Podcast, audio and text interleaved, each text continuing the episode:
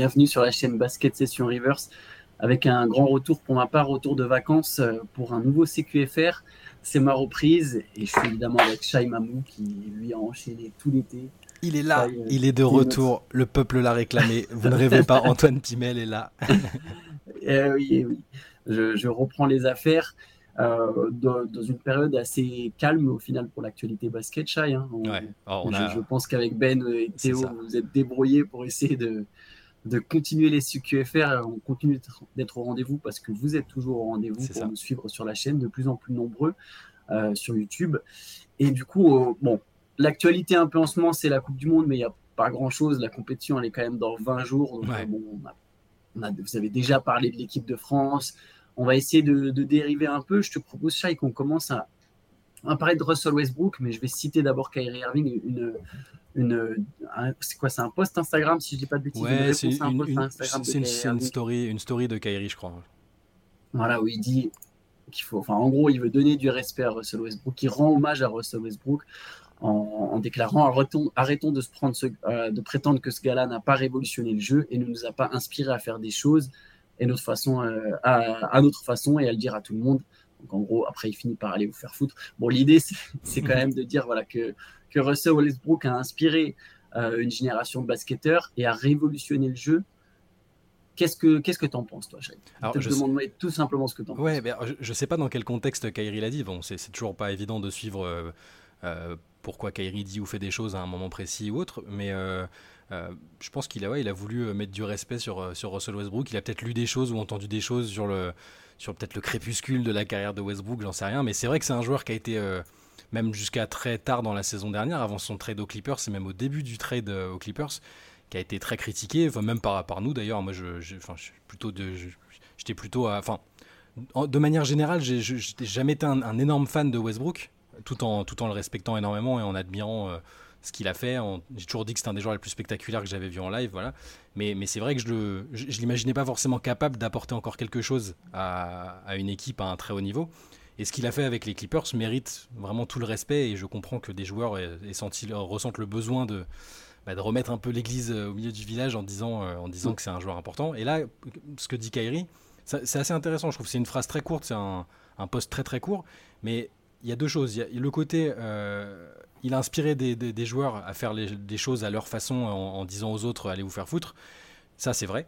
Je, pense que le fait qu'il reste toujours fidèle à lui-même, tu sais il a, ça, a parfois été une critique. Moi, je l'ai dit aussi. Je, parfois, j'aurais aimé le voir adapter un peu son jeu. Mais au final, il est resté fidèle à lui-même et à la manière dont il joue au basket, c'est-à-dire avec beaucoup d'intensité, de passion, d'agressivité sur le terrain. Il, il a jamais triché, donc ça, on peut, on peut pas le nier. Et je pense vraiment qu'il a inspiré des gens. Après, le côté révolutionner le jeu, peut-être en entrant dans le détail, c'est plus compliqué. Quoi. Je ne sais, je sais pas s'il a vraiment révolutionné le basket. Il a marqué sa génération, et il, va peut-être encore la marquer, il lui reste quelques années, euh, je, lui souhaite que ça se passe bien. Révolutionner le jeu, je sais pas. Donc je, trouve ça très bien que Kairi. Euh, moi j'aime bien quand Kairi fait des posts euh, qui sont pas des trucs complotistes ou, autres. je suis très content, ça me rappelle que c'est un gars cool et qu'il a des, des, opinions qui sont aussi intéressantes. Et donc je, le, je trouve le post cool et je trouve que Westbrook mérite du respect. Je sais juste pas s'il a révolutionné le jeu au sens littéral du terme. Ouais, moi aussi, révolutionner le jeu. Disons que dans les deux parties, je suis tout à fait d'accord avec toi, dans les deux parties du poste de Kairi, inspiré, oui, révolutionner, je serais plus sur non. J'ai essayé d'y réfléchir. Moi, pour le coup, j'ai été fan de Russell Westbrook. Mmh. J'ai bien aimé Russell Westbrook pendant, pendant plusieurs années. Comme toi, c'est un mec que je respecte. Euh, c'est aussi un mec qui m'a agacé euh, par moments, hein. notamment justement son refus de s'adapter dans certaines situations. Mmh. Mais euh, j'ai essayé de réfléchir comment il aurait pu révolutionner le jeu et j'avoue quand même j'ai du mal à voir. Je pense que là le terme est employé euh, pas à la va-vite, mais voilà il y a euh, voilà il y a l'intention. Je pense qu'il n'y a pas une vraie réflexion derrière son révolutionner le jeu ou alors, s'il y en a une, j'aurais bien voulu hmm. l'entendre. Mais bon, c'est un post Instagram, c'est une story. Il a laissé une empreinte. Enfin, il laisse, il est en train, il a laissé une empreinte. oui, il laissé une empreinte, oui. Ce matin, en faisant la news, je, je, regardais son, CV, son, Ah ouais, de toute façon, sans, sans, sans aucun doute. First ballot. Le, voilà, le, CV individuel, quand tu regardes les accomplissements, donc, bon, il a jamais gagné de titre, il a fait euh, une finale, tout ça, donc bon, ok. Mais individuellement, donc il y a le titre de MVP, euh, il a été 9 fois dans, des, dans l'un des 3 meilleurs 5 de l'année. C'est quand même énorme, 9 fois. C'est énorme, c'est énorme. Euh, c'est beaucoup. Euh, donc bon, les sélections All-Star Game, on y accorde la valeur qu'on veut, mais il en a fait quand même 9. Deux titres de meilleur scoreur, trois titres de meilleur passeur et quatre saisons en triple-double de moyenne. Donc ça, ça c'est ça c'est, c'est pas, je sais pas si c'est une révolution, mais il a fait un truc, un exploit individuel qui, qui, me semblait, qui semblait à beaucoup de monde quasi impossible. On, a toujours pris Oscar Robertson comme, euh, comme référence. Est-ce qu'un jour quelqu'un fera une saison en triple-double Bah Westbrook, il en a fait quatre quoi. Dont trois de suite. Dont trois de suite. Ouais, c'est important aussi. Mais ça peut être là où il a un peu changé le jeu, mais je pense pas que ce soit lui. Mais si tu veux, il a été euh, cette superstar avec le super un taux euh, d'usage ultra élevé sur ses saisons à Oklahoma mm. City euh, après le départ de Kevin Durant. Ça a été un peu le tournant avec James Harden de la superstar de l'équipe. On, on lui passe tous les ballons. Quoi. Il y avait James Harden à Houston. Et voilà, c'est un truc. Aujourd'hui, d'ailleurs, s'il y a d'autres joueurs qui sont proches de faire des saisons en triple-double, c'est aussi parce que voilà, il y a, il y a cette volonté de, de, tout faire tourner autour de la superstar de l'équipe. Ça a toujours été le cas dans l'histoire, mais ça a atteint des proportions euh, plus élevées que par le passé. Voilà, je pense qu'un Nikola Jokic, il est passé à quoi Quelques dixièmes. Je crois qu'il n'a pas conclu sa saison mm. en triple-double. Lucas Doncic, je pense qu'il en fera une à un moment ou un autre voilà, il y a, peut-être eu, il y a eu, il y a eu une empreinte sur la, sur la NBA, ça c'est évident, une empreinte sur son époque. C'est un des meilleurs meneurs de sa génération.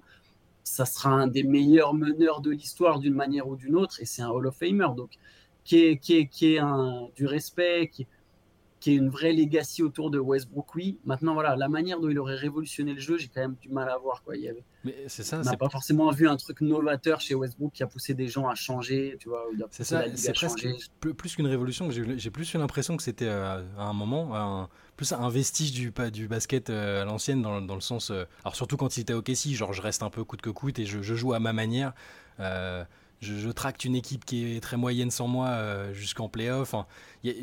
Même son style de jeu, voilà, on connaît ses difficultés sur le tir à trois points. Euh, c'est, il, Après, c'est un meneur super explosif quand même. Ah, ultra explosif, bien sûr. Mais euh, je le vois pas comme un joueur moderne, tu vois. C'est ça qui est. Et, du coup, il, est entre, un peu entre deux époques de genre. Et, et là, où, là où il laisse l'empreinte, c'est, les accomplissements individuels, le côté où il triche pas et, et où où c'est ultra spectaculaire, ça, il n'y a pas de souci. Mais oui, Révolution, je suis un peu, un peu sceptique, mais c'est pas très grave parce que ça, ça, permet de parler un peu de lui et peut-être de, de, de, ce qu'il peut encore faire et de ce qu'il ce va faire avec les Clippers. Qui, enfin, ces derniers jours, on a un peu parlé des Clippers justement et de savoir si c'était pas un peu la dernière chance, un peu le, le côté. Euh, euh, bah, il y a la nouvelle salle qui arrive. Euh, bah, Paul George Kawhi, est-ce qu'ils vont être capables de faire une saison ensemble vraiment à un moment, des playoffs, tout ça Et Westbrook, il a un rôle intéressant dedans parce qu'il a fait un sacrifice en plus pour rester, tu vois.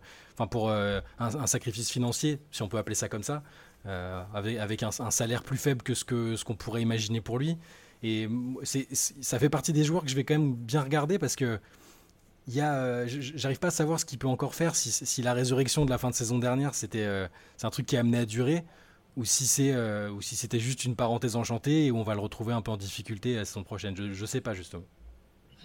Je pense que là où il sera pas en difficulté c'est sur l'état d'esprit il a apporté quelque chose aux Clippers mmh, il a changé l'âme un peu s'il a bien révolutionné quelque chose c'est peut-être le vestiaire des Clippers. Euh, il leur a apporté la combativité et le leadership qui manquait ce qui est ironique sur ses performances de fin de saison euh, à Los Angeles, mais du coup du côté des Clippers, c'est qu'au final, on l'a toujours pas vraiment vu dans une configuration avec Kawhi Leonard et Paul George, en tout cas que sur des petits bouts. Et nous, notre crainte, c'était ça, c'était de se dire, est-ce que vraiment ils peuvent finir les matchs avec les trois?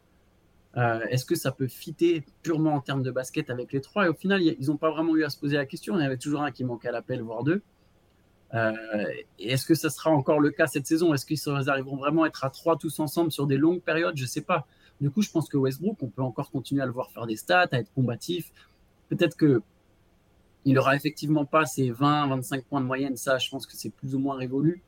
Euh, on, peut l'imaginer plus bas. Euh, il finit la saison Clippers à 15 points. Je pense qu'on peut l'imaginer dans la même zone, un peu au-dessus, un peu, ouais, un peu au-dessus peut-être entre 15 et 18 points, tu vois, quelque chose comme ça, avec un, un rôle d'energizer, mais au final, ça dépend vraiment de combien de matchs va jouer Kawhi et combien de matchs va jouer Paul George. Mm. Et juste, je fais une toute petite digression sur Kawhi, j'ai vu un truc. Kawhi, est-ce que tu sais, au cours des dernières années, combien de fois il a joué 15 matchs de suite? 15 matchs de suite, euh, non. Est-ce qu'il l'a fait déjà? Une fois peut-être? C'est arrivé à trois reprises.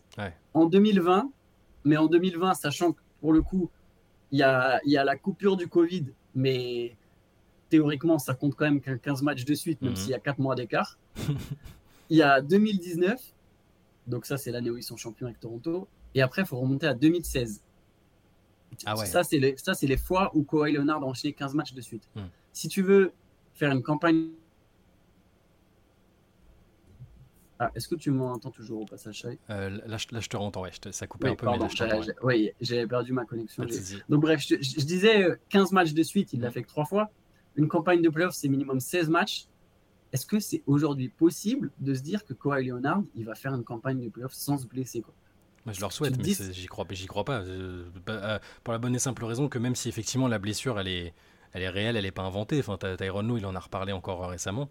Bah, j'en reviens au sujet où il a l'air de s'auto-diagnostiquer un peu avec son propre staff médical et de prendre les décisions euh, en dehors de ce que recommande le staff médical des Clippers. Enfin, ça, ils, l'ont tous, en ont tous parlé. Il a l'air de- de- d'en faire euh, casse sa tête et peut-être que c'est la seule et la bonne solution pour lui. Je, je sais pas. Mais je j'arrive pas à imaginer aujourd'hui euh, que ouais, faire ouais, même 15 matchs de suite, ça me paraît beaucoup. Parce qu'il y, a- il y a le load management qui va, je pense que ça va encore être effectif euh, cette saison. Il n'y a pas de raison que d'un coup, euh, Ah ouais, les back-to-back, il va pas. je pense que voilà. euh, donc non, je sais pas si on le verra vraiment cette config. bah déjà les deux ensemble, puis puis avec Westbrook qui s'imbrique qui s'imbrique dedans. je sais pas du tout si on verra ça. Après moi là, pour revenir sur Westbrook, l'important c'est qu'il me semble euh, hyper épanoui avec. euh, bah, il s'entend bien avec Kawhi, il s'entend bien avec Paul George, il s'entend bien avec le reste du groupe, avec le coach. Je le trouve très épanoui après avoir été euh, franchement déprimé aux Lakers, où là pour le coup tout le monde c'est-à-dire que la franchise, y compris les médias, les observateurs, tout le monde a, je pense, un peu oublié qui il était et, a manqué de respect à ce qu'il avait accompli avant. Tu vois, même les, je veux dire, les équipes adverses, quand Draymond Green laissait, le, laissait complètement seul au large pour shooter, avec un move de dédain un peu, tu vois, bah, ces choses-là, moi, Pourtant, sans avoir été un fan de Westbrook de base, j'aime pas ces situations-là où tu as un joueur qui est avec un CV aussi énorme et, un Hall of Famer qui est un peu voilà, auquel on manque de respect. Le coup de LeBron qui fait clairement comprendre qu'il aurait aimé que Westbrook se barre pour que Kyrie vienne. Enfin, tu vois, ça, ça j'ai pas aimé. Le, le simple fait de le voir épanoui, content et, redevenir lui-même, euh, quoi que ça implique, individuellement et collectivement, bah, déjà ça, ça me fait super plaisir. Donc voilà, Kyrie qui demande du respect pour Westbrook, je, je trouve qu'il a raison. C'est pas tous les jours qu'on va dire euh, je trouve que Kyrie a raison. donc euh, donc c'est, j'ai trouvé ça bien. Je trouvais que c'était un geste, euh, une déclasse sympa, quel que soit le contexte dans lequel elle a été, elle a été postée. Ah, je suis d'accord avec toi. En parlant de respect, on va peut-être enchaîner sur Tony Parker qui, Ouais. lui aussi, alors il demande pas du respect, mais il a, il a- il a- donc il a donné une interview aux journalistes français. Ouais, c'est un va conf call. Ouais. Exactement. Et dedans, il y a- on a voulu retenir une petite partie. Vous pouvez retrouver l'interview en, en grande partie sur basketsession.com, mais on a voulu retenir une petite partie. C'est celle où il dit que le public français ne se rend pas forcément compte de tout ce qu'il a accompli. Mm. Euh, alors, il- voilà, on a tiré cette phrase un peu en dehors de son contexte, hein, du coup, mais voilà, c'est notamment une question sur la reconnaissance en France comparée aux États-Unis. Et voilà. Alors, il crache pas du tout hein, sur le public français. Au contraire, hein, il dit que le public français l'a toujours soutenu. Euh, juste, voilà, il, il émet cette, cette- cette petite phrase qui est donc de dire Je suis pas sûr que que- qu'en France, on se rende vraiment compte de ce que c'est le Hall of Fame. Hmm. Euh, Avant toute chose, je t'avoue que moi, je suis assez d'accord avec lui. Et, mais je vais quand même d'abord te demander ce que tu en penses. Mais je te donne la couleur. Moi, je trouve que je suis plutôt d'accord. En fait, qu'il y a certaines. J'arrive à capter ce qui est l'idée derrière. Ouais, j'ai j'ai envie de dire presque pour une fois sur ce sujet-là, où euh, ces derniers mois, on- en- encore une fois sur des trucs qui, qui ont, peut-être parfois été sortis de leur contexte, tu sais, sur la réussite en France, euh, ça avait fait Ouais. parler, le, fameux extrait où il dit qu'en France, on n'aime pas les gens qui réussissent, euh, qui gagnent de l'argent plus ou moins, enfin c'était un peu le... C'était un peu ce qui était... Une Ouais. version très américaine de la vision de la France. Quoi. Ah, les Voilà, Français, ah, ça. les- ils pas la Euh, réussite. ils font, on, fait, on fait grève tout le temps et machin. Enfin, donc c'était parti sur du plus global en dehors du sport, euh, où ça c'était plus critiquable à mon avis et ça méritait euh, éventuellement d'être critiqué. Euh, par contre, sur la reconnaissance, alors le grand public connaît Tony, connaît Tony Parker, c'est peut-être parfois même le seul basketteur français qu'ils connaissent. pour ceux qui suivent pas trop le basket, donc ça, il y a une connaissance et une reconnaissance de ce qu'il est et ce qu'il a fait. Mais je pense que aussi bien le grand public que les, que les fans de basket, un peu plus le grand public évidemment, c'est- vrai qu'ils se rendent pas compte de ce que c'est le Hall of Fame. Parce que réussir à être champion, tu peux être champion dans une euh, circonstance où t'es pas forcément un joueur très important. Donc les gens, les gens, les gens dans leur esprit, c'est ouais, Tony Parker, il a gagné le titre, il faisait partie des très bons joueurs de la NBA, mais il y en a beaucoup qui pensent que c'était un joueur secondaire. Ou... Mais le, Hall of Fame, il n'y a pas d'équivalent, dans, quasiment pas d'équivalent dans d'autres sports que les, Français connaissent. justement, il le dit dans l'interview. Il dit aux États-Unis. Euh, voilà, c'est ça. Il dit, il essaie de trouver l'équivalent. C'est comme si je recevais un ballon d'or. C'est dur de comparer parce qu'au foot, je ne sais pas si ça existe. Euh, beaucoup de gens savent même pas ce que c'est le Hall of Fame. Et, euh, il dit aux États-Unis, par contre, tu, tu, rentres dans une autre galaxie parce qu'il y a ce respect absolu qui est, qui c'est indépendant de, gagner des titres ou d'avoir été euh, meilleur scoreur, euh, machin, ou même juste champion, euh, voilà. Et là, pour le coup, je suis, je, suis, je suis d'accord avec lui. Je pense qu'il y a plein de gens qui se rendent pas compte de la portée de ce qu'il a accompli. Au-delà du côté un peu pionnier, même si c'est pas le premier à avoir joué NBA, mais le premier à y avoir réussi à s'y être imposé.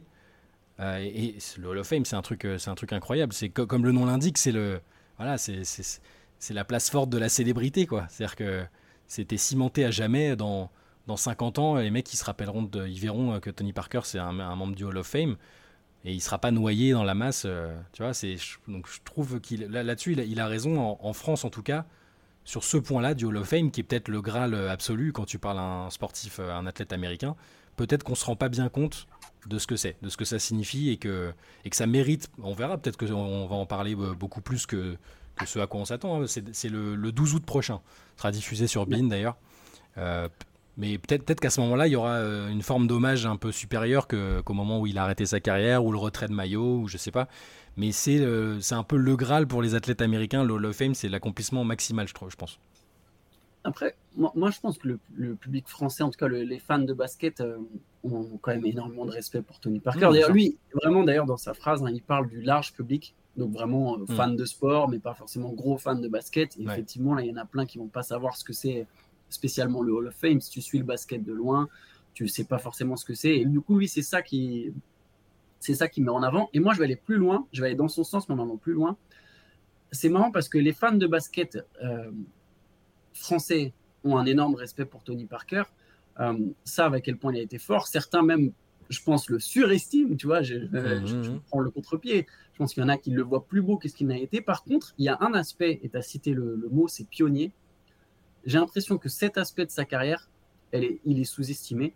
Mais quelque part, c'est presque normal parce que si, as, si tu découvres le basket euh, au moment où Tony Parker est déjà en NBA et déjà une star, ce qui peut être le cas de, voilà, de nombreux passionnés mmh. de basket aujourd'hui, euh, je sais pas, qui ont la vingtaine, euh, voilà, ils ont vu un grand Tony Parker, mais je pense qu'ils se rendent pas compte à tout ce qu'il y avait avant Tony Parker. Et Tony Parker, il le dit notamment dans l'interview, il dit avant moi, il n'y a pas de meneur européen qui a, qui a fonctionné en NBA, et c'est pas faux. Il y a, je veux dire, euh, on peut prendre le cas de Drazen Petrovic, et encore, il jouait même pas vraiment meneur en NBA, donc euh, c'était pas vraiment un meneur. Il y, avait une défiance absolue. Il le dit aussi pareil, il y a un autre truc, il dit avant juste être drafté c'était un truc de ouf. Maintenant c'est normal, mais c'est vrai, à l'époque c'était un truc de ouf. C'est clair. Un, un, Européen, et alors un Français encore plus, il y avait tout un truc, et lui il a cassé. C'est-à-dire que Tariq Abdoulouad a été le premier, je me souviens dans une interview il y a longtemps, Tariq Abdelouad avait dit Ouais, moi j'ai ouvert une porte et Tony Parker il a construit une autoroute. c'est exactement ça. Je trouve cette, euh, cette métaphore est parfaite. Il y a vraiment eu tout un. Enfin, le nombre de Français qu'on a en NBA aujourd'hui, c'est en grande partie grâce à Tony Parker. Ça a beaucoup contribué. Euh, il y, a plein de. Pour le coup, lui, il a, il a peut-être pas révolutionné le jeu, si je reprends le truc avec Russell Westbrook, même s'il a été un des meneurs scoreurs, il a fait partie de ces générations meneurs scoreurs dont découle Westbrook. Westbrook découle aussi des, Tony Parker qui, voilà, qui scoraient beaucoup. Il y a eu euh, ensuite les Derrick Rose, etc. Mais euh, Tony Parker, il a peut-être pas révolutionné le, basket en lui-même, mais il a permis, il a révolutionné une manière de voir le basket euh, à l'international. Alors, c'est pas que lui, hein. il, y a, il y a Pogazol, Dirk Nowitzki qui rentre d'ailleurs aussi au Hall of Fame en, même temps que lui. C'est c'est un petit clin d'œil sympathique. Il a contribué à tout ça et je pense que son aspect pionnier est en partie sous-estimé euh, auprès du basket français. Vraiment de se rendre compte de, voilà, sans Tony Parker, est-ce qu'il y aura un Victor Wembanyama aujourd'hui? Je ne suis pas sûr, tu vois. Ah non, il a, il a donné de la crédibilité à. Même si la France a été un, était déjà un pays avec un beau vivier de basket, euh, ça fait des années que c'est qu'il y avait des bons joueurs français, mais c'était compliqué de s'exporter, comme pour tous les pays européens. Euh, mais peut-être encore plus que d'autres pays européens, la, France n'était pas considérée comme un pays avec des joueurs capables peut-être de s'imposer en, NBA, c'est ça le truc. Donc lui, euh, c'est ça, c'est vraiment le côté, euh, l'autoroute, c'est ça. Il a, il a, il créé quelque chose qui n'existait pas en, en s'imposant, alors que c'était voilà, c'était pas un contexte si facile que ça. Les Spurs, on dit toujours que est-ce qu'il aurait vraiment réussi ailleurs qu'aux Spurs, etc. Enfin, il y a toujours ces interrogations-là, mais dire fallait le faire dans une équipe où tu arrives, où Tim Duncan ne te parle pas, où il y a un coach qui est quand même très très exigeant. Enfin, c'est très compliqué tout ce qu'il a fait on est déjà revenu, on reviendra peut-être plus amplement un jour dans un podcast euh, juste sur lui, j'en sais rien, c'est possible, parce qu'il y a énormément de choses à dire sur, euh, l'avant, le pendant, l'après-carrière, il y a énormément de choses, c'est un personnage hyper intéressant. Euh, mais ouais, là, sur ce qu'il ce dit, c'est vrai que sur, sur, ce coup, je suis assez d'accord, je pense que, en tout cas, le grand public ne se, se, rend pas peut-être bien compte de ce que signifie ce qui va se passer là le 12 août, en fait. C'est peut-être ça aussi. C'est-à-dire que pour lui, c'est peut-être euh, l'accomplissement max, tu vois. Et je crois qu'il, je crois qu'il lui-même, il en rêvait même pas. C'est ça, il dit, il en rêvait même pas. Euh, ça, ça, paraissait plus crédible d'être euh, champion ou, ou All-Star ou j'en sais rien, tu vois. Alors que pour des gens, on lui dire bon bah ouais, ok, il est Hall of Fame, c'est cool, c'est sympa, mais ça, veut dire quoi, quoi. Alors que je pense que voilà, quand on connaît bien et, lui le premier, on se rend compte que c'est un truc de, de, malade. Déjà, un étranger Hall of Fame, c'est c'était pas ça avant ça n'arrivait jamais. Donc euh, donc euh, voilà. C'est tout ça pour dire que euh, Russell Westbrook mérite du respect. Tony Parker mérite aussi du respect pour pour tout ce qu'il a fait et pour l'hommage qui va lui être rendu. Et voilà c'est que justice. Mais d'ailleurs juste pour reprendre cette idée d'autoroute hein, si Tony Parker a ouvert une autoroute, je pense que Victor Wembanyama, c'est tout un réseau de TGV qui va se créer dans la foulée. Mais hein, ça, me semble évident, surtout s'il a du succès je me dis que ça va ouvrir bah, c'est ça. C'est un truc à deux, c'est un truc à deux voix un peu. C'est histoire de nuancer un peu, mais c'est à dire que si, si, ça se passe bien, t'as raison, ça va être. Oh bah c'est bon, maintenant on a confiance dans les, les prospects euh, euh, avec ce profil-là. Ah oui, il y en a qui vont arriver qui vont se casser la gueule. Hein. Bah là, et, et, à côté de ça, si ça ne marche pas ou pas aussi bien que prévu, ça va être ah bah voilà, on avait raison, regardez les Européens, pourquoi telle, une telle hype et machin, et machin. Donc c'est c'est pour ça qu'il a une pression euh, qui est pas du tout enviable. Enfin on avait parlé ensemble de la, de la pression médiatique euh, qui est importante, et même, dire, même au sein de, de, son propre pays, tu vois, parce qu'on va lui rappeler Tony Parker constamment, même ça n'a rien à voir au niveau du poste, du jeu, quoi que ce soit, mais avec ce qu'a fait Tony Parker, euh, ce qu'on ce qu'on a évoqué juste avant, il y a une pression incroyable. Euh, est-ce que ce sera le meilleur joueur français Est-ce que ce sera machin Donc il a une pression au, pays, il a une pression aux États-Unis, et il a une pression autour de gens. Moi j'ai parlé à des gens qui des amis qui, qui regardent même pas le basket, mais ils savent qui maintenant ils savent qui est Wembanyama parce qu'ils ont vu des médias mainstream en parler. Donc j'imagine même pas, enfin la pression qu'il a, euh, et on l'a vu à Vegas euh, juste euh, avec le truc avec Britney Spears. Enfin, c'est un, un, univers totalement différent et c'est ça, ça, va être fascinant à suivre en même temps que c'est terrifiant de, de, son point de vue, j'imagine. Ouais. Bah, nous, on, suivra évidemment ça dès la mm. reprise, hein, dès la pré-saison, ça sera après la Coupe du Monde. Euh, on est vendredi, donc évidemment pas de CQFR ce week-end. Vous connaissez maintenant peut-être les habitudes. Et nous, on se retrouve lundi et je serai là, encore une fois. Donc euh, avec Shai, Shai est toujours là jusqu'à je, suis là jusqu'au 15 août, c'est ça. Après, euh, on, remet probablement. Alors il y aura Théo qui sera de retour de vacances. Il y a toujours notre talent générationnel Benjamin qui sera là aussi, qui a fait un, intérim très remarqué probablement Rookie of the Year ou MIP, je sais pas, mais notre prospect. Voilà, c'est ça. les gens, les gens l'aiment. Mais nous, on se retrouvera du coup lundi tous les deux et il y aura aussi un podcast lundi, comme tous les lundis, Absolument. podcast sur Basket Session. Mais voilà, donc on reste actif tout l'été. N'hésitez pas à vous abonner, à partager, à commenter, peu importe, c'est comme vous voulez.